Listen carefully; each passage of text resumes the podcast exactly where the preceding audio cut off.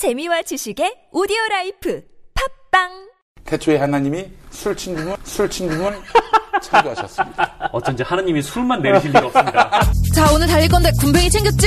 맞다 굼벵이 아, 야 내가 한 포 준다 이거 귀한 거니까 꼭 갚아 술 친구 먹으면 술자리에서 완전 날아다니잖아 음주 생활의 quality가 달라진다니까 이 연말 회식도 술 친구만 있으면 걱정 없어 연말 회식 절대 강자 술친굼. 술친굼 공식 쇼핑몰 회원만을 위한 추가 증정 이벤트를 확인하세요. 네이버에 술친굼을 검색하세요. 국민 배우, 국민 가수. 대한민국을 대표하는 것에 붙는 국민. 그래서 국민 적금, 국민 보험은 없어도 국민연금은 있습니다. 안녕하세요. 국민연금공단 이사장 김성주입니다. 대한민국을 대표하는 노후 준비 방법, 국민연금. 내가 낸 것보다 더 많이 받습니다. 국가가 평생 지급을 약속합니다. 국민연금, 노후 준비의 기본입니다. 국민이 주인인 연금, 국민연금. 예전엔 모든 게 좋았죠. 그런데 언제부턴가 골반이 뒤틀리고 허리가 아프고 중요한 건 당신의 자세입니다. 이젠 바디로직을 입고 걸으세요. 바디로직이 당신의 몸을 조율해 줍니다. 매일매일 입고 걷자. 바디로직. 망설이지 마세요.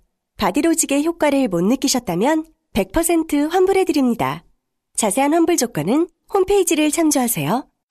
청개구리가 잘 안다. 청개구리가 잘 안다. 1등 주식 투자 정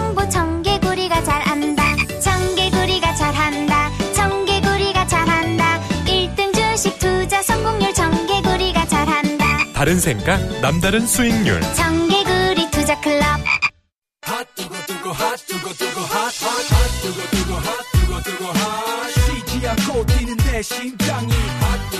최근에 어, 핫핫 여기에 어울리는 행보를 계속해가지고 화제가 좀 되고 있습니다. 모르시는 분도 있어요.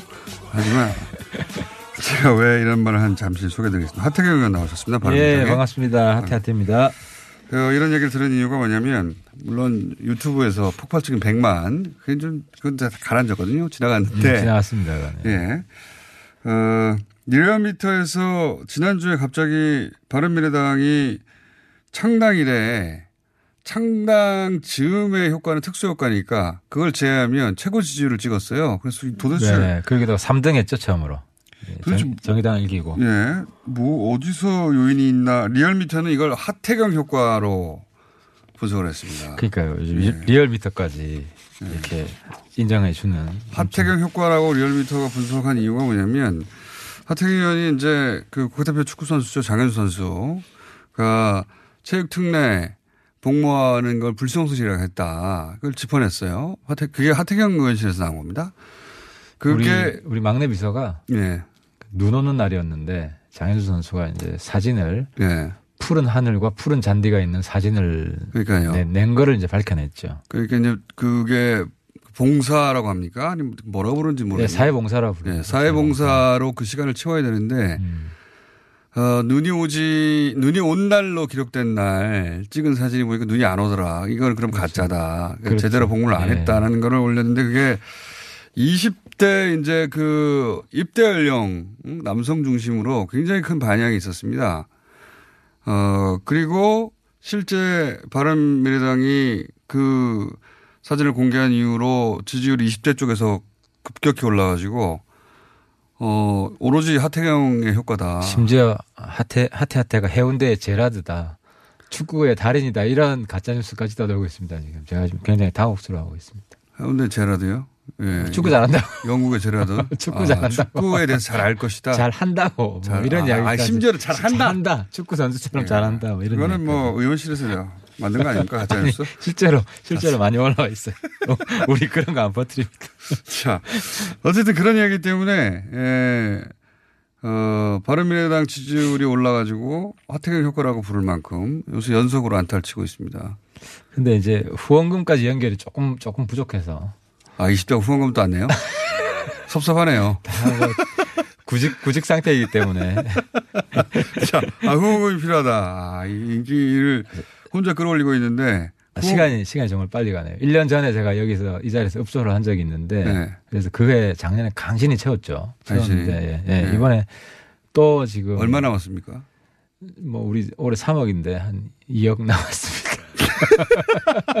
얼마 안 남았는데 두 달 남았는데 다 채우는 건 불가능한 것 같고요. 근데 이제 어 어쨌든 후원금이 필요하다고 합니다. 청취자들 중에 한태경 의원이 중요한 역할을 하고 있다 바른미래당에서 생각하시는 분들은 뭐 특히 우리 그 평화 한반도를 만들어내기 위해서는 저를 좀 살려주셔야 됩니다. 제가 보수 진영에서 힘을 좀 써야 안 그래도 정말 보니까 보수 진영에서는 남북 관계에 대해서 저 말고는 없는 것 같아요. 감귤을 왜 문제 삼는 겁니까? 사실 이거 뭐랄까요 쪼잔해 보이거든요. 그 굉장히 되나? 아니 왜 감귤 가지고 그래 이렇게 생각하게 만들거든요. 뭐 똥개 눈에는 똥밖에 안 보인다고. 네. 발언 세게 하시네요. 뭐 후원금 때문에 아니, 그러니까 세게 하시는 홍준표 대표 실제로 뭐 그전에도 비판한 적이 있지만 본인이 이제 특활비를 사적으로 유용하고 뭐 또 차떼기 이야기도 나오는 것처럼 박스만 보면 뭐 딴 생각이 나는 일종의 뭐 병 아니겠습니까? 그래요. 자, 아니 근데 홍준표 대표뿐만 아니라 자유한국당 쪽에서 부정적인 코멘트들이 여러 나왔어요. 근데 감귤은 정말 오랫동안 보내왔던 거고 양도 얼마 안 되거든요, 사실. 이거를 그러니까 시비거리로 삼는 소재가 중요한데 그게 보수의 품격이기도 하고 문제의식이기도 한데 감귤 가지고 이걸 해버리면 아, 이거 뭐 감귤 가지고 그러나. 그런 목소리도 있었지만 뭐 김영호 의원 같은 경우는 홍준표 대표 비판하기도 했죠. 그래서 이번에는 근데 왜 제가 궁금한 게 이런 거죠. 왜 감귤 가지고 이런 소재가 안 될 걸 가지고 소재를 삼아서 스스로 역풍을 맞는가. 어, 근데 어쨌든 뭐 보수 진영에서도 단일하게 그걸 비판하진 않고 오히려 그걸 비판하는 사람을 더 견제하는 이런 목소리가 이번에는 나왔기 때문에 대부분 문제에 있어서도 뭐 그전처럼 일사불란하게 뭐 반대하는 그런 지금 상황은 아니다. 조금씩 변하고 있다. 저는 긍정적으로 보고 싶어요. 변화가 있다기보다 감귤로는 너무 폼이 안 나가지고. 근데 주로 이제 태극기 쪽, 어, 강경 극우 쪽 목소리가 많잖아요. 그 비판하는 목소리 중에서 네. 뭐 홍 대표를 포함해서 그런 목소리를 대변하다 보니 그렇게 된 것이다. 아무래도 지금 이제 아, 자유한국당이 이제 태극기 분위기를 좀- 많이 타고 있습니까? 어, 지금 눈치를 많이 보고 더 강화되고 있죠. 댓글 같은 거 보면 예. 거의 뭐 문재인 대통령 뭐 간첩이다 뭐 이런 이야기에 대해서 열광적인 지지하는 층들이 네, 있죠. 늘어나고 있고 네. 뭐 쪽에. 네. 홍준표 대표가 저보고 빨갱이라고 다시 제가 제가 통진당 잡는데 앞장선 사람인데 그러니까 이런 다시 좀 빨갱이 장사하는 것이 이제 굉장히 좀 건강하지 않아요. 참 보수 개혁도 어렵다 싶은 게 제가 그렇게 빨갱이 장사하는 홍갱이라 그랬죠. 그 청산해야 된다. 우리 보수 개혁, 자정 이런 거 한 1년, 2년간 계속 강조했는데도 불구하고 또 다시 빨갱이 장사하면 통하는 뭐 이런 분위기가 다시 조성이 돼서 근데 이제 뭐 자유한국당 인사들만 뭐라고 할 게 아닌 것이 바른미래당의 이현주 의원도 그 대열에 합세한 것으로 보여집니다. 왜 그런 일이 벌어질까요? 이게 이현주 의원이 이제 저한테 이야기할 때는 민주당 운동권에 실망을 했다. 뭐 그건 좋은데 지금 이제 본인이 이제 새로운 보수 깃발을 들었잖아요. 네. 새로운 보수다. 근데 이제 한번 잘 생각해 봤으면 좋겠어요. 새로운 보수가 박근혜, 박정희 찬양에 머무는 것이 새로운 보수냐. 그걸 뛰어넘어야지 이제는. 훨씬 뛰어넘어야 되는데 거기다 오늘 아침 기사 보니까 박근혜 전 대통령 탄핵 문제도 네. 역사가 평가할 것이다. 아니 뭐 헌법, 헌법재판소에서 헌법이 지금 탄핵을 한 건데. 탄핵했으면 안 됐다는 취지죠. 탄핵이 잘못됐다는 그러니까 그걸 다시 이제 부정적으로 아, 탄핵한 것에 대해서 왜 그렇게까지 확 변해가지고 지금은 바른미래당 소속인데 태극기를 향한 호소를 하고 있습니까? 그래서 어제 이제 왜 그런데요? 손 대표도 경고를 했는데 네. 일종의 지금 뭐 이현주 의원이 소속과 정체성을 밝히라고. 약간 자유계약 선수 본인을 그렇게 규정하고 있는 것 같아요. 뭐 바른 미래당이든 그러니까 그래요? 자기 FA 예요? 예, FA인 것 같아요. 그렇게 규정하고 바른 미래당이든 자유한국당이든 뭐 어느 당이든 상관없다. 뭐 이러는 거 보면 그렇다는 얘기는 이미 바른 미래당은 소속되어 있으니까 무소속인 모르겠는데 소속되어 있으니까 그런 말을 한다는 얘기는 바른 미래당을 나가겠다는 얘기 아닙니까? 나갈 수도 있다는 이야기를 한 거죠. 네. 한 거고 근데 뭐 한국당 보니까 거기도 시원찮으니까 뭐 이러지도 못하고 저러지도 못하고 뭐 있는 것 같은데. 실제로 부산 영도 여기 그러니까 김우성 전 대표가 자기는 이제 차기 총선 출마하지 않겠다. 근데 이제 부산 영도가 마침 어 본인의 연고지라 개인적인 연고지라 거기서 그 이현주 의원이 출마하는 게 아니냐 영- 영입을 다 말이 이루어져 있는 거 아니냐 뭐 이런 얘기 나오잖아요. 나오지 않습니까? 그래서 이제 유현조 의원 그것도 너무 일찍 나왔죠, 사실은. 총선 많이 남았는데. 네, 한참 남았기 때문에 뭐 본인 이야기하는 걸 보면 뭐 어느 지역이든 상관없다. 근데 그것도 사실 지역구원으로서는 이해가 잘 안 돼 요. 왜냐하면 본인 지금 광명의 지역구 그렇죠. 위원장 신청을 했어요. 네. 신청해놓고 어느 지역구 출마해도 상관없다. 이런 거 보면 이렇게 되면은 좀 바른미래당에서도 환영 못 받고 자유한국당에서도 환영 받기 쉽지 않은데 왜 벌써부터 이럴까요? 이게 총선 한 6개월 전이면 모르겠는데 사실 아직 한참 남았잖아요. 사실 저는 의원 우리 바른미래당 처음 합당할 때 가장 열심히 적극적으로 한 의원이에요. 합당 공신입니다. 네. 아, 1등 공신인데 그때 이제 어쨌든 본인이 이 당의 원내대표 하려고 출마까지 했고 그래서 아무튼 이 자리를 빌어서 이현주 의원이 좀, 좀 깊이 좀 성찰을 하고 어, 바른미래당을 왜 만든 건지 좀, 좀 아무튼 뼈 아프게 좀 생각 좀 해봤으면 좋겠어요. 같은 당이라서 아직은 막 말을 못 하시는군요. 이현주 의원 어쨌든 뭐 우리 당 입장에서는 어 좀 설득을 해서 어 다시 우리 당 중심으로 지금 뭐 딴 건 아니잖아요. 그 정계 개편은 누구나 지금 이야기를 하고 있고 개혁 개혁 세력 중심으로 정계 개편이 될 것이냐 아니면 태극기 중심으로 될 것이냐 이 싸움 와주, 와중에 있기 때문에 이현주 의원이 좀 개혁 세력에 힘을 실어 줬- 줬으면 하는 바람이 있습니다. 그 얘기를 하면 또 그 다음 얘기는 자유한국당이 그러면 이번 전당대회가 어떻게 결론 나느냐고 달려있는 거 아닙니까? 자유한국당에서는 어, 소위 이제 친박 조용히 한동안 물밑으로 조용히 잠해가던 친박들이 최근에 전호책 변호사 김병준 비대위원장 충돌 이후로 목소리를 급격히 내기 시작했어요. 그렇잖아요? 네. 그렇죠. 그러니까 전원책 그 변호사가 이제 잘린 것도 어 제가 보기에는 이제 자유한국당 내에 그 중도 확장이 중요하다는 세력이 있고 그게 김용태, 뭐 김성태, 김병준 소위 복당파들. 예. 그렇죠. 비대위원장까지 포함을 해서 바른당에서 그걸 다시 간 돌아간 사람들 분들. 그리고 서울대 연구 보고서도 그런 내용이었어요. 어, 중도 확장이 중요하다. 네. 그 다음에 그건 뭐 상식 아닙니까? 사실은? 사실 정치 상식이지. 예. 왜냐하면 20%가 있다고 하지만 탄핵에 반대했던 20%. 그 20%가 20%밖에 안 되니까 나머지 80%에서 영역을 확정해야 되는데 지금 그 20%로 다시 돌아가는 듯한 느낌이고 실제 자유한국당의 지지율도 거기 묶여 있잖아요. 20%에. 그렇죠. 그래서 저기 뭐 외면적으로 표면적으로는 뭐 전당대회 시기를 7월 달로 미루자 이게 갈등 포인트였다고 하는데 네. 더 본질적인 거는 그래서 이제 중도 확장을 위해서 전원책 변호사가 조강특위에서 그구를 좀 청산해 태극기. 달라. 예. 이- 그런 그런 주문이었는데 전원책 변호사는 오히려 친박 태극기 입장에 서서 그러니까 처음에 전원책 변호사를 모신 것은 김명준 비대위원장이 그때 이제 차도살이라는 표현을 많이 썼거든요. 그렇죠. 자기 손이 아니라 자기 손이 아니라 전원책 변호사의 손으로 소위 이제 그 친박 진영들을 좀 정리해 달라라는 요청이었는데 들어와서는 정반대로 행동했기 때문에 그렇죠. 서로 갈등이 생긴 것이다. 맞습니다. 전원책 변호사가 뭐 TV 프로그램에도 친박 올 단두대 뭐 이런 이야기도 했고 그래서 확실히 그 어쨌든 뭐 건강하지 않은 보수를 정리를 해주겠다 이런 기대가 컸었는데 오히려 뭐 태극기도 뭐 좋고 뭐 탄핵도 뭐 좀 잘못된 것 같고 뭐 이런 식으로 지금 방향을 잡는 그래서 선 두 사람이 갈라진 겁니까? 그래서 갈등이 커진 거죠. 그 밑바닥에서 결정적 사건 같은 건 모르세요 혹시?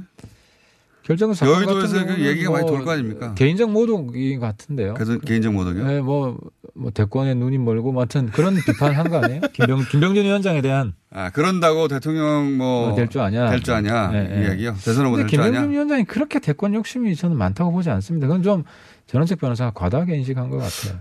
그거 뭐 다르게 평가하는 목소리도 있긴 있습니다. 원래부터 대권 의지가 강했다고. 2012년 그 이전부터 뭐 이렇게 얘기하는 평론가들인데. 변호사는 만만치 않은 것 같은데. 어쨌든 그 기본 갈등은 친박 비박을 어떻게 다룰 것인가 하는 여기서 전선이 만들어졌고 그러다가 이제 갈등이 고루 깊어져서 전원책 변호사가 혹은 김명준 비대위원장이 그 인신공격성의 발언이 나오면서 감정이 확 상해서 더 이상 같이 할 수 없게 된 그런 그렇죠. 건가요? 그게 이제 뭐 기강 회의 뭐 이렇게 된 거죠. 물론 뭐 기자회견을 하긴 한다고 하는데 본질은 그런 거라고 보신다. 특별히 다른 들은 이야기는 없으시고요. 이 네. 그렇게 복잡한 건 없는 것 같습니다. 그 갈등이고, 어, 그래서 뭐 대표 비대위원장까지 흔드니까 사실 뭐 처음 들어올 때부터 저기는 태양이 둘이다 부딪힐 수밖에 없다는 뭐 예측이. 많았지 않습니까? 예. 이게 성공하겠느냐. 이 강한 전원책 변호사가 들어가서 수, 숙일 리도 없고. 그렇죠. 예. 어, 성공하기 힘들다는 얘기는 했었는데 결국은 이렇게 결론이 생각보다 빨리 났어요. 예.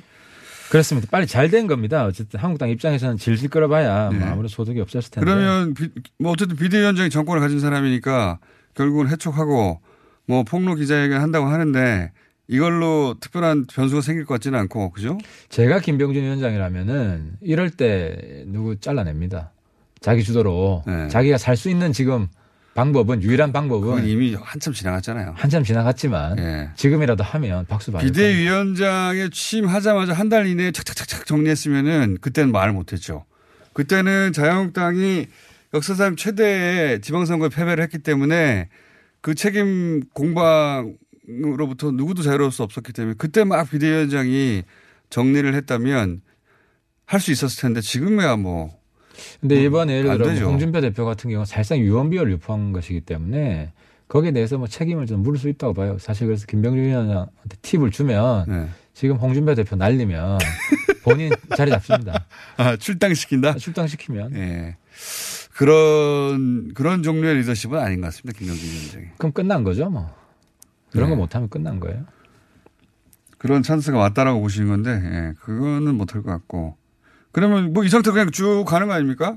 좀 전당대까지 까지 쭉 가는 가는, 거죠. 어. 거고 그러면 전당대에 거론되는 황교안 전 총리, 오세훈 전 시장, 김무성 전 대표 이하 등등등등 응? 이 사람들 중에 누가 제일 유력한 겁니까? 그러니까 이 타이밍에 제가 드리고 싶은 이야기는 사실 우리 바른정당 같이 했던 분들이 들어가면서 네.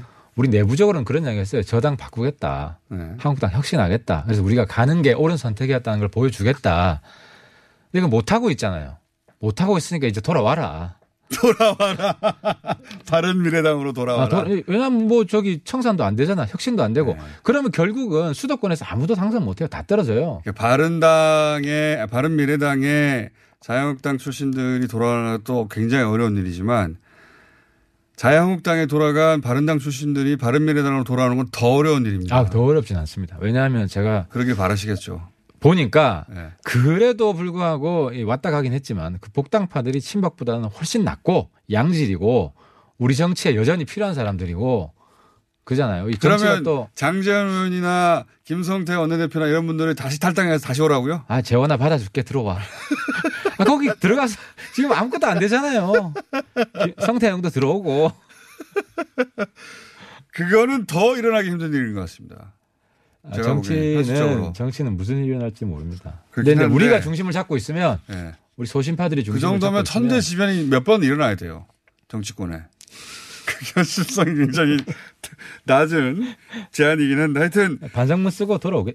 반성문 쓰고 저쪽에서는 친박들이 반성문 쓰고 돌아오라는 거 아닙니까? 친박 진영에서. 친박들이 친박들은 뭐 유승민 하태경 절대 안 된다 뭐 이런 이런 거. 반성문 쓰면 가능한 것 같아요. 관대해지신 것 같더라고요. 예. 생각해 보세요. 관- 이때까지는 관- 반성문으로도 안 되니까 할 수 없다고 생각하셨다가 반성문 쓰면 되나? 그러면 지금 상황에서는 보수 대통합이라고 원래는 어, 이 바른미래당하고 자유한국당하고 뭐 제3지대도 어쨌든 새로운 정당 우리는 중도 어, 뭐 진보와 보수가 다 연합한 중도 세력이다 이런 선언을 할 수도 있었을 가능성이 없지 않았으나 지금은 굉장히 멀어진 거 아닙니까 이제? 근데 어쨌든 우리 당 뭐 창당 정신이 중도하고 개혁 보수 연합당이잖아요. 그래서 개혁 보수 범주에 드는 사람들은 우리는 최대한 확대하는 게 우리 우리 당 정신이죠.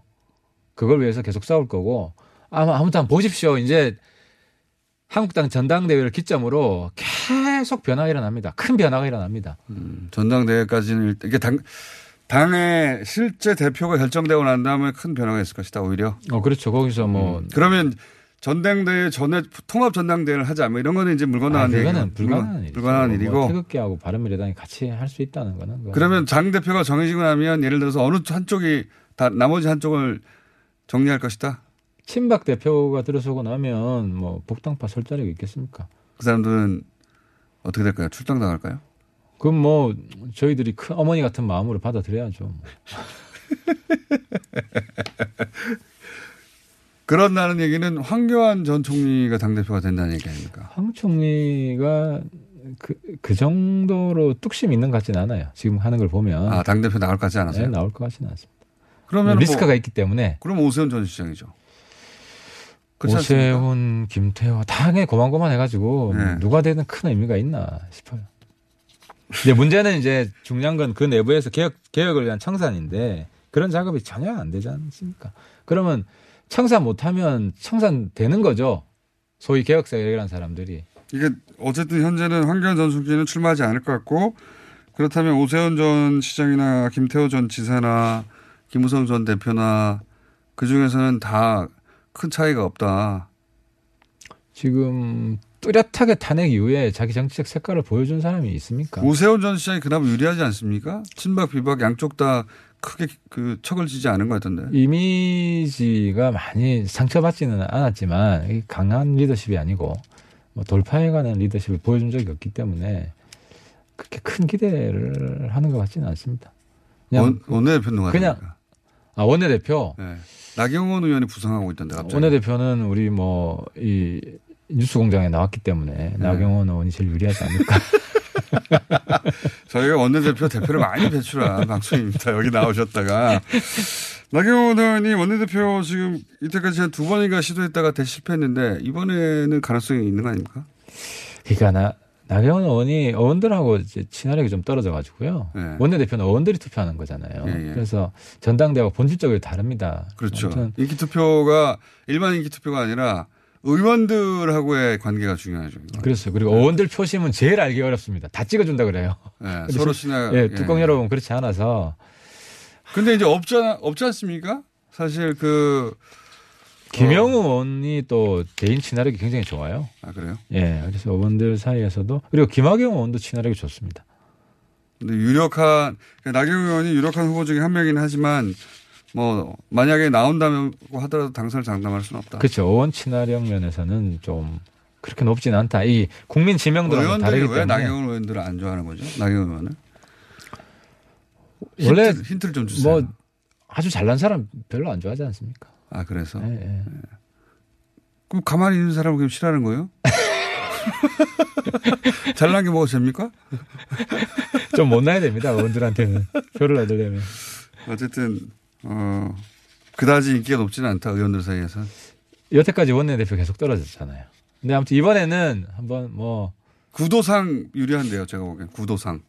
지금 보면 아마 뭐. 단일화 이런 뭐 변화가 있을 겁니다. 근데 아무튼 나경원 의원도 이번에 기회를 한번 잡은 것 같고 한번 뭐 만약에 이현주 의원이 부산 영도에 가면 부산 쪽 지역구시니까 어느 정도 분위기는 아시잖아요. 부산 영도에 가면 이현주 의원이 당선될 수 있는 정도의 어 뭐랄까 지명도나 인기도가 있습니까? 아, 이현주 의원이 뭐 한국당을 입당을 해서 네. 경선을 하고 하면 모르겠습니다. 그 김무성 대표 지역구기 때문에 예. 예, 김무성 대표가 어떤 선택을 할지 김우성 대표가 이 사람을 내가 밀어준다라고 하는 어 그런 전제 하에 근데 이제 지역구가 그렇게 되기가 쉽지 않습니다. 왜냐하면 자기 지역에서 키우던 사람이 있고 예. 요번에 뭐 한국당 지역위원장 신청하는 분이 있겠죠. 있을 거 아닙니까? 이미 결정되겠죠. 그때. 그러면 그 김무성 대표가 밀어준 사람이거든요. 예. 그리고 또 지역 기반이 좀 있고 그 사람을 제치고 그 사람을 꽂아준다는 게 말이 되겠느냐. 그래서 김무성 대표가 밀어주기가 쉽지 않을 겁니다. 뭐 최소한 뭐 중립은 지킬 수 있더라도 쉽지 않다. 그리고 영도하고 지금 중구가 다 민주당 구청장 그게 영도 단일 지역구가 아니라 예. 중구랑 같이 예, 복합 지역구인데요. 아, 그러니까 쉽지 않다는 얘기죠. 이현주 의원도 뭐 너무 일찍 샴페인을 터트려가지고 그래요? 예. 뭐 지금 지금은 사실 광명 열심히 하는 게 중요한데 거기도 쉽지는 않습니다, 이제. 왜냐하면 민주당 지지표로 당선이 됐단 말이죠. 근데 이제 민주당을 떠난 정도가 아니라 민주당을 가장 최대 적으로 삼고 있으니까 본인한테 표를 줬던 사람들은 이제 떨어져 나가는 거죠. 그러면 새로운 표를 개척해야 되는데 그게 쉽지는 않지 않습니까? 그러니까 광명은 사실상 글쎄 잘 이해가 안 되는 거예요. 광명을 사실상 포기한 것 같은데 또 광명 지역위원장 신청을 했거든요. 그래서 뭐 조강특위 위원들이 지역위원장을 줘야 되냐 말아야 되냐 뭐 고민이 클 것 같습니다. 아, 그래요? 지역위원장 심사에 떨어질 수도 있는 상황이에요? 지금 상황을 보면 이게 진정성이 있는 것이냐 의심할 수 있죠 충분히. 음, 그 지역위원장 되고 싶어서 신청한 건지. 그 정도까지 갔군요. 예. 그래서 아마 손학규 대표가 소속과 정체성을 분명히 하라고 공개적으로 이런 말을 자 자당 의원들 하기 쉽지 않거든요. 잘 안 하죠 이런 이야기는. 그러니까 어쨌든 이현주 의원이 뭐 노선 투쟁을 하는 거라면 의총에 와서 공개적으로 노선 투쟁하자고 제안을 하고 노선 투쟁은 당을 위해서 하는 거고요. 그렇죠. 지금 이현주 의원의 행보는 본인을 위한 거죠. 아까 말씀드린 자유계약 선수 말씀드리면 FA 나와 있습니다. 방 너무 일찍 나왔다. 시장 아직 안 열렸는데 그런 분석이고. 자, 뭐 여러 가지 사안들 쭉 짚어봤는데 본인이 오늘 꼭 어, 이게 히터야라고 준비해 오신 거 있습니까? 아, 하나만. 예. 제가 그 비무장지대 감시초소 GP 예, 예. 11개 철거하기로 한 거를 하나를 내가 막았어요. 금강산 GP. 예. 거기는 고성 같아요, 유럽에.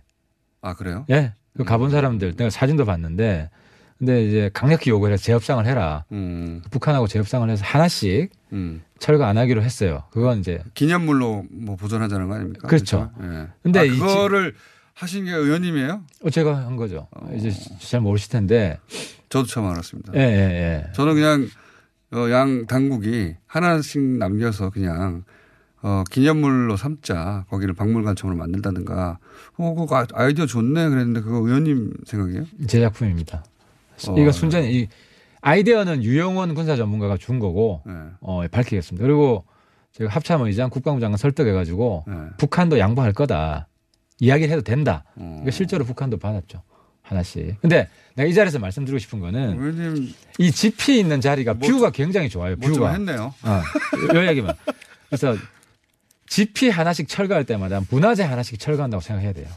그러니까 음. GP의 기능은 철거하되 거기에는 군사 시설이나 무기들이나 뭐 이런 건 다 철수하되 그 건물을 왜 철거하냐는 거지. 음. 어저께 철거한 그 철원 GP 제가 가봤거든요. 네. 거기도 유럽의 고성 같아요. 그리고 맞은편 600m 맞은편에 북한 GP가 있는데 위치는 좋을 수밖에 없죠 사실은. 서울에서 제일 가깝거든. 감시초소인데 그리고 거기가 그렇지. 제일 왜냐면 잘 보여야 높은 되는데. 데서 해야 되니까 네. 뷰가 좋고 그래서 우리 한 10명 의원들이 갔는데 북한 GP랑 남쪽 GP랑 600m인데 여기 집 라인 설치하면 되겠다고. 이거 왜 없애냐. 음. 그러니까 이게 비무장지대에 있는 모든 것은 보물입니다. 이걸 없애는 것에 대해서 일리 있습니다. 일리 예, 있습니다. 없애는 예. 것에 대해서 그렇게 함부로 없애면 안 돼요. 아니 뭐 다 살릴 필요는 없지만 그 중에 주요 포스트 그리고 상징적인 곳 이런 곳은 어 과거에 이랬다고 예, 평화의 상징물을 남기는 거그 의미 있겠네요 정말. 그리고 철거하기 전에 중요한 시설은 환경 영향 평가, 문화재 평가 이런 걸 하게 돼 있어요. 군사 시절이 문화재가 되는 경우는 사실 극히 드물거든요. 뭐 상상을 해보세요. 군사 시설이 대한민국의 문화재가 됐다. 네. 분단의 시대에서 전쟁의 뭐 시대에서 고려 시대 군사 시절은 모르겠는데 아 나 실제로 예. 문화재 청장한테 가서 이, 무- 이게 금강산 집히는 문화재 신청하려고 그래요. 한건 하시네요. 그거. 아, 이런 이런 변화, 이런 상상력이 필요하다 지금 대한민국 한반도 미래를 위해서. 그래서 지난번에도 내가 김정은 위원장하고 문재인 대통령한테 집히 몇 군데만 더 가보고 철거해라. 그 일리 있는 이야기고요. 예.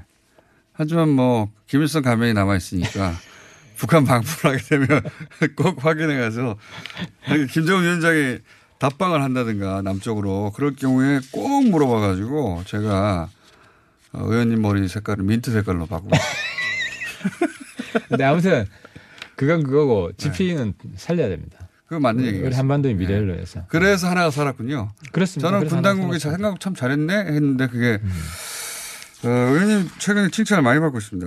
이거 굉장히 그, 익숙하지 않네요. 연속으로. 자, 지금까지 바른미래당의 하태경 최고위원이었습니다. 감사합니다. 네, 감사합니다. 사장님 계산이요. 아, 카드 수수료 때문에 남는 게 없네. 누가 한숨 소리를 내었는가? 자영업자들이 카드 결제 수수료 때문에 내는 한숨 소리라 하옵니다. 카드 결제 수수료가 없는 서울페이가 곧 시행되지 않느냐? 그래서 지금 가맹점을 모집한다고 하옵니다. 서울 자영업자들은 듣거라. 서울페이 가맹점으로 가입하여 카드 수수료 0% 혜택을 누리도록 하라. 가입 신청은 인터넷에서 서울페이를 검색하라신다. 이 캠페인은 자영업자의 삶을 바꾸는 서울 10년 혁명, 서울특별시와 함께합니다. 여보, 요즘 피부가 좀 까칠해 보이네요. 많이 피곤하세요? 아, 그래 보여? 근데 당신은 갈수록 피부도 좋고 생기 있어 보이네. 이제 매일 아침 오아로 파프리카 한 잔씩 드세요. 어? 파프리카가 이런 맛이었나? 과일향이 아주 좋은데. 오아로 파프리카는 비타민C가 풍부해서 피로회복에도 좋고 피부에도 아주 좋아요. 오아로 파프리카는 정말 특별하다고요. 엄마, 오아로 파프리카 주스 주세요. 오아로 파프리카를 검색해 보세요. 구입문의 1833-8829. 안녕하세요. 배우 박진입니다. 추운 날씨만큼 난방비 걱정도 많이 되시죠? 음, 제가 난방비 아끼는 꿀팁 하나 알려드릴까요? 그건 바로 보일러를 열 효율 높은 친환경 보일러로 바꾸는 거예요. 열효율 높은 친환경 보일러는 연간 13만원 정도 난방비를 절약해주고 최대 5만원 상당의 서울시 에코마일리지도 받을 수 있대요. 거기다 미세먼지와 온실가스 배출을 10분의 1로 확 줄일 수 있다니 우리 집 보일러 열효율 높은 친환경 보일러로 바꿀 만하죠? 자세한 내용은 120 다산 콜센터로 문의하세요. 이 캠페인은 서울특별시와 함께합니다. 아직도 안 떠보셨어요? 매년 뜨고 계시다고요? 무슨 얘기 하시는 거예요? 모자 뜨기 말이에요. 털모자로 아프리카 신생아들의 체온을 높여 건강하게 자랄 수 있도록 돕는 캠페인 모르세요? 세이브 더 칠드런은 직접 든 털모자와 필요한 물품들로 위험에 빠진 신생아들을 돕고 있습니다. 지금 검색해보세요. 신생아 살리기 캠페인. 여러분의 참여가 신생아의 생명을 살립니다. 세이브 더 칠드런.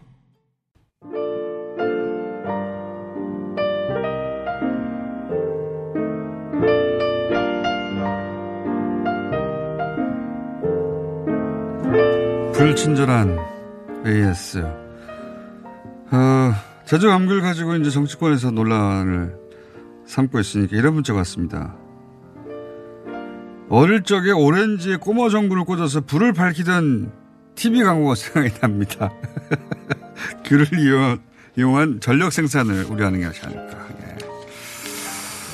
북한의 과학이 워낙 발달하고 있으니까 귤을 수류탄을 만들지 않을까요? 자, 어, 그런 문자들 너무 어처구니 없다는 문자들 많이 왔고요. 예. 어, 그 외에 인천 24번 버스 3865번 기사님, 어, 뉴스 공장 틀어줘서 감사합니다. 뉴스 공장을 이렇게 크게 틀고 달리는 버스는 처음입니다. 명진역의 1-1 김종대 기사님, 정말 크게 틀고 가십니다.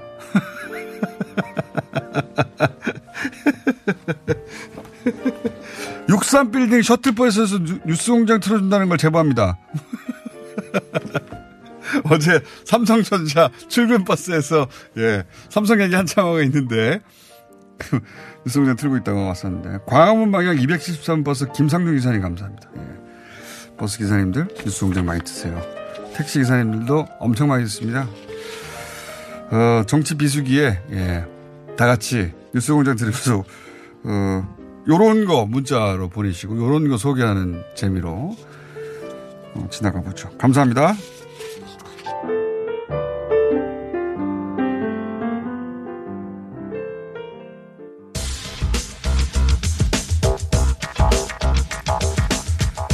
박 원조 대표 나왔습니다. 예, 안녕하세요. 시간이 좀 넉넉하게.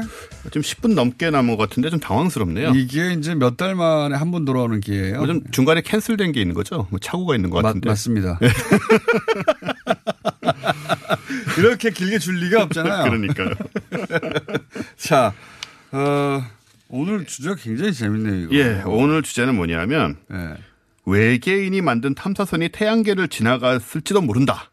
라는 이- 특종을 제가 가져왔습니다. 원종우 대표의 전공 과목 아닙니까? 저의 외계인? 전공 과목이죠. 예. 네. 그 하지만 원종- 함부로 얘기하기 힘든 거죠. 원종우 대표가 저희가 2년 전 첫 시간에 소개해드렸지만 원종우 대표가 이 과학계 발을 들인 게 외계인이 지구를 다녀왔다는 얼토당타는 책을 너무 과학적으로 써가지고 그렇습니다. 예. 그때 처음으로 원래는 기타 치고 인문사회, 뭐 예. 그 유럽 역사 얘기하고 이러던 양반이었거든요. 그걸로 제 인생이 바뀌었죠. 그러다가 그런 외계인이 지구로 갔다 갔, 왔다 갔을지도 모른다. 이런 책에 제가 또 추천문까지 써줬어요. 추천사를 써주셨어요. 그 책으로 갑자기 과학계로 들어와서 이 정통 과학계하고 만난 거예요. 예. 어, 저 아직도 얼떨떨해요. 지금 6년, 7년 지났는데도. 그러니까요. 내 인생이. 왜 과학하고 엮였냐. 그러게 말입니다. 과학하고 아무 상관없던 사람이었는데. 당시에 그런 글을 쓸 때 뭐 그런 목적이 있었던 것도 전혀 아니고. 그때는 제가 기억하기로는 먹고 살려고 쓴 거거든요. 아, 그 저기 편집회의 딴질보에서 편집회 하다가 저한테 이게 좀 웃기는 글 써라고 강요돼가지고 쓴 글이에요. 네. 외계인이 왔다 지구에 이런 주장을 하다 보니까 또 본인 성격이 꼼꼼하고 논리적으로 접근해야 되니까 막 그걸 어마어마하게 과학적으로 그럴듯하게 쓰기 시작한 거예요.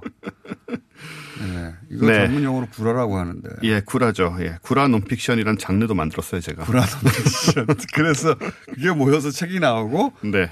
그걸 그 길로 과학계로 들어서 가지고. 책은 많이 안 팔렸습니다. 당연하죠. 예. 하지만 이제 그걸로 먹고 살게 됐죠. 지구에 외계인이 왔다는 걸 너무 진지하게 얘기했던 책이에요. 자, 그런데 전공 분야가 나왔어요. 네.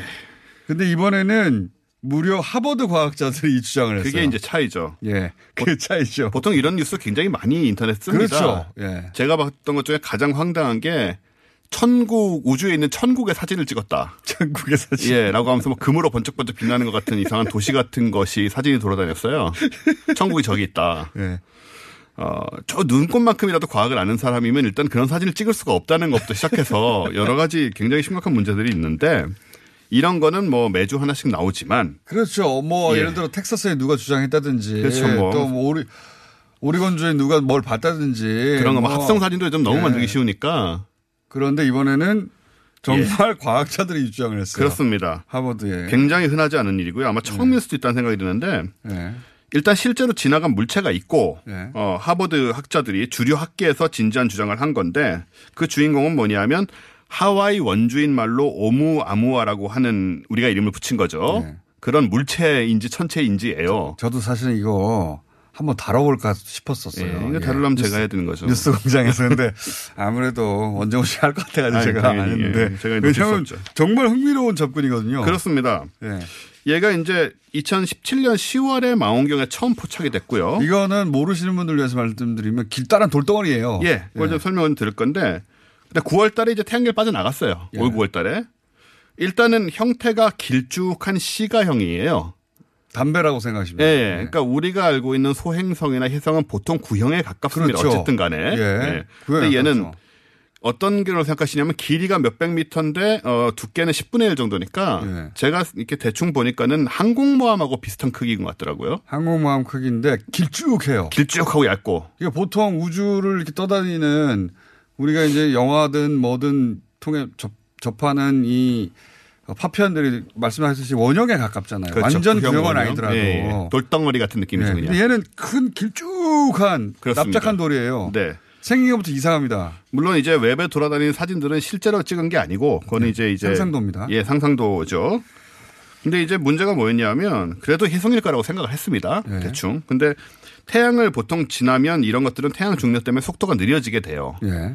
땡기니까. 그렇죠. 예. 근데 다만 혜성의 경우에는 가스가 많은 경우에는 태양을 지나면서 이제 가스가 이제 증발하면서 분출해서 그걸로 가속되는 경우가 있습니다. 음.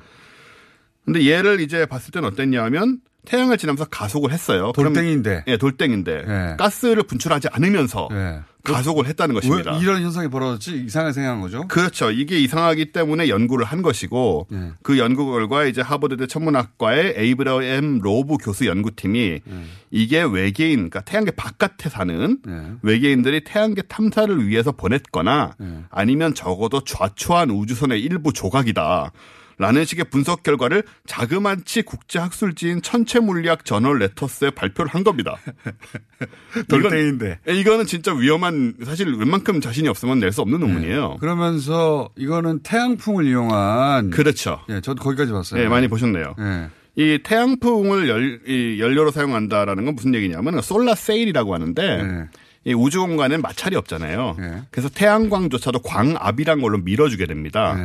네. 그래서 이걸 잘 사용하면은 이제 가속을 할 수가 있게 되는데 이거는 지구의 과학에서도 지금 가능하다고 생각을 하고 있어서 네. 일본 팀이나 미국의 팀들이 지금 아주 작은 것들을 만들어서 여기 저 띄워보려고 하고 예, 있어요. 우리 태양에서 가장 가까운 알파 센타우리라는 별에 한번 보내보려고 좀 하고 있거든요. 그러니까 이게 우리가 이제 상상하기 쉽지 않지만 태양 어 압이 있으니까 네. 그걸 다시로 생각하면 돼요. 우주에 닷 모양을 띄워가지고 아 돛 참, 예, 돛. 닷은 안 가는 거죠. 그. 닷은 잡는 거죠. 돛. 그 범선에 돛 같은 그렇죠, 걸 그렇죠. 띄워서 똑같아요. 아주 크게. 예, 우주에 범선을 띄우는 겁니다. 근데 대신 바람 대신에 태양풍을 맞아서 간다. 그런 거죠. 예. 그게 가능하다는 건데 존재하니까 그게 그런 예. 압력이. 우리도 이제 기술적으로 그거를 구현할 수, 있- 곧 구현할 수 있는 상황이니까 우리보다 발달한 외계인이 뭔가 그런 걸 보내지 않았겠느냐 라고 생각을 하는 거죠. 태양풍으로 움직이는 그런 우주선이나 우주선이나 뭐 우주선의 일부. 일부다. 그리고 우주선의 일부였다는 얘기는 그 우주선을 돌로 만들었다는 얘기 되는 건데. 근데 이게 돌인지 아닌지 사실 모릅니다. 아, 하긴 그렇죠. 예, 정확하게는 알 수 없고요. 아무도 올라가 보지는 않았으니까. 우리가 망원경으로 실제로 찍은 사진을 보면 지금 웹에서 보는 이런 사진이 아니고 그냥 네. 길게 점 하나 짝 찍혀 있는 거예요. 막대. 예, 아직 확인이 안 되죠. 뭐. 만약에 우리가 이걸 일찍 발견했다면 네. 태양계 들어온 직후라든가 그 전에 발견을 했다면 어, 탐사선을 보내서 가까이서 찍었을 수도 있겠죠. 예. 그런 게 어디 나오냐면 그 SF 소설 라마란 소설이 있는데 거기에 딱 요런 얘기가 나와요. 네. 아, 요런 게 그래요? 갑자기 지구 저 태양계 들어오고 탐사선 근처에 있던 탐사선이 가가지고 이 안에 들어가는 얘기가 나옵니다. 그 아서 클락이라는 유명한 어, 과학자가 이 과학, 화버드 과학자들이 이게 인공의 물건이라고 어, 했던 것은 통상적인 해성의 궤적이나 혹은 어떤 움직임 속도하고 다르다. 이래, 그래- 그래서 그런 거 사실. 궤적은 비슷한데 회전이 달라요. 회전이요? 가스를 뿜어내게 되면 어쩔 수 없이 회전을 많이 하게 돼 있습니다. 그죠? 네. 근데 얘는 이제 회전이 변하진 않았어요. 가속을 하는 가운데. 아, 똑같은 자세로 계속 날아가. 별 차이가 없다. 그래서 가속을 하면서 분출된 물질이 없는 것으로 보이는 거죠. 네. 그렇다면 가속을 할 수 없어야 되는데 그렇죠. 가속을 했다는 거는 말은 뭔가 동력이 있을 수 있다는 얘기입니다. 그게 음. 태양광이든 뭐든 간에 물론 이제 저 같은 사람이면 이런 경우에 거기 원자력 엔진이 탑재돼 있었다든가 이런 식으로 얘기할 수 있겠지만 과학자들은 그런 생각을 한다는 그런 말을 할 수는 없거든요. 네. 그러니까 그나마 가능성 있는 게 태양 근처에서 태양풍으로 광압으로 속도를 낸 것이 아니겠느냐. 음. 돌인지 아닌지도 확인이 안 된 거군요. 안 되죠. 사실은. 확인할 수가 네. 없습니다. 그건. 네, 너무 멀리서 보고 있기 때문에. 다만 그 모양을 알 수 있는데 그 예. 모양이 그러니까 우주에서 떨어져 나왔거나 우주선이 그러니까 그 소위 그 외계 생명체가 태양광을 이용한 가속. 어, 가속을 하도록 만들어서 보낸 물건일 수도 있다. 그런 것 같지 않느냐. 그리고 이 길쭉한 게 되게 태양계 내에서는 이런 무- 형태의 없으니까. 물체가 보고된 적이 없고요. 그래서 무려 하버드의 과학자들이 진지하게 연구해가지고 발표를 했어요. 물론 반대도 있습니다만은 네. 일단 이런 주장이 나왔다는 것 자체가 굉장히 참신한 일이고요. 근데 이 오- 오umu아무아는 인공물이 물이 됐던 천체가 됐던 간에 우리 태양계 바깥에서 우리 태양계로 들어온 최초의 물체입니다. 그리고 다시 나가고 있는. 예, 나갔고요, 지금. 네. 사실 태양 같은 항성들이 너무 떨어져 있기 때문에 어디서 만들어진 게 우리 태양계로 들어오는 게 거의 기적이에요. 근데 얘가 들어왔다는 것 자체도 사실은 좀 놀라운 일입니다. 근데 이제 그런 거죠. 만약에 누군가 목적을 갖고 보냈다면 하록 선장이 그거 서핑하고 있는 거 아니야? 그거. 하루선장 예, 그러니까 실존 인물은 아니라고 제가 알고 있는데 어쨌든 이런 게 들어왔다는 것 자체가 굉장히 신기한 일인데 신기한 일입니다. 예, 그 만약에 뭐 태양계의 코스를 맞춰서 들어온 거라면요 당연히 들어와는 게 맞는 거고요. 근데 이제 아까운 게 뭐냐면 우리가 전파 신호를 잡으려고 노력을 많이 했습니다. 네. 이게 핸드폰 하나 정도의 전파만 내고 있으면 잡을 수 있을 정도로 전파 망원경들이 전부 조준을 했었어요 이미 작년부터. 근데 전파 신호가 안- 안 나왔어요. 어, 그래서 난파선이 아니겠느냐. 난파선. 그러니까 어떻게든 우주선으로 만들어 보려고 지금. 궤적은 이상한데 예. 아무 신호도 없으니까 신호는 없고. 아 그러면 떨어져 나온 거 아닌가? 그런 식으로 생각하게 되는 거죠. 근데 이제 이게 자연적인 뭐 소행성이나 해성 네. 보기에는 움직임도 좀 이상하다. 이상하고 형태도 소행성으로 보기엔 형태도 이상하고. 우리가 알고 있던 그 천체 물리학의 관점에서나 천체학의 그렇죠. 관점에서는 이런 일이 없었다. 왜냐하면 태양계 내부에 뭐 소행성이나 해성이 엄청나게 많습니다. 우리가 아는 것만 해도. 그렇죠. 근데 이렇게 길쭉하게 생긴 게 한 번도 있었던 적이 없어요. 근데 얘는 그것도 외계에서 날아왔다는 말이죠. 완전히 그리고 또 바깥에서. 빠져나가고 속도도 네. 이상하고. 그러니까 뭔가 좀 의심을 품을 만한 어떤 개연성들이 있는 거죠. 그러니까 과학자들이 그렇게 진지하게 나섰겠죠. 과학자들이 그, 그동안 기회를 보고 있다가 네. 요 정도는 발표할 만하다 하고 지금 속마음을 좀 드러내는 겁니다. 사실 다 외계인 찾고 싶어 하거든요. 그 기관도 있잖아요. 세티 연구소라고. 세티 연구소가 있죠. 세티는 보통 이제 전파 네. 망원경으로 전파 추적하는 건데 이런 거는 이제 단지 외계 생명뿐만 아니고 지금 이것도 마찬가지지만 외계 문명을 찾으려는 노력이죠. 저 가- 뭐 발견하면은 뭐 엄청난 정말 충격이고. 어, 전문 분야였습니다. 아우죠. 다음 네. 주에 한 번 더 하죠. 이거 재밌습니다. 아, 예, 예. 안녕!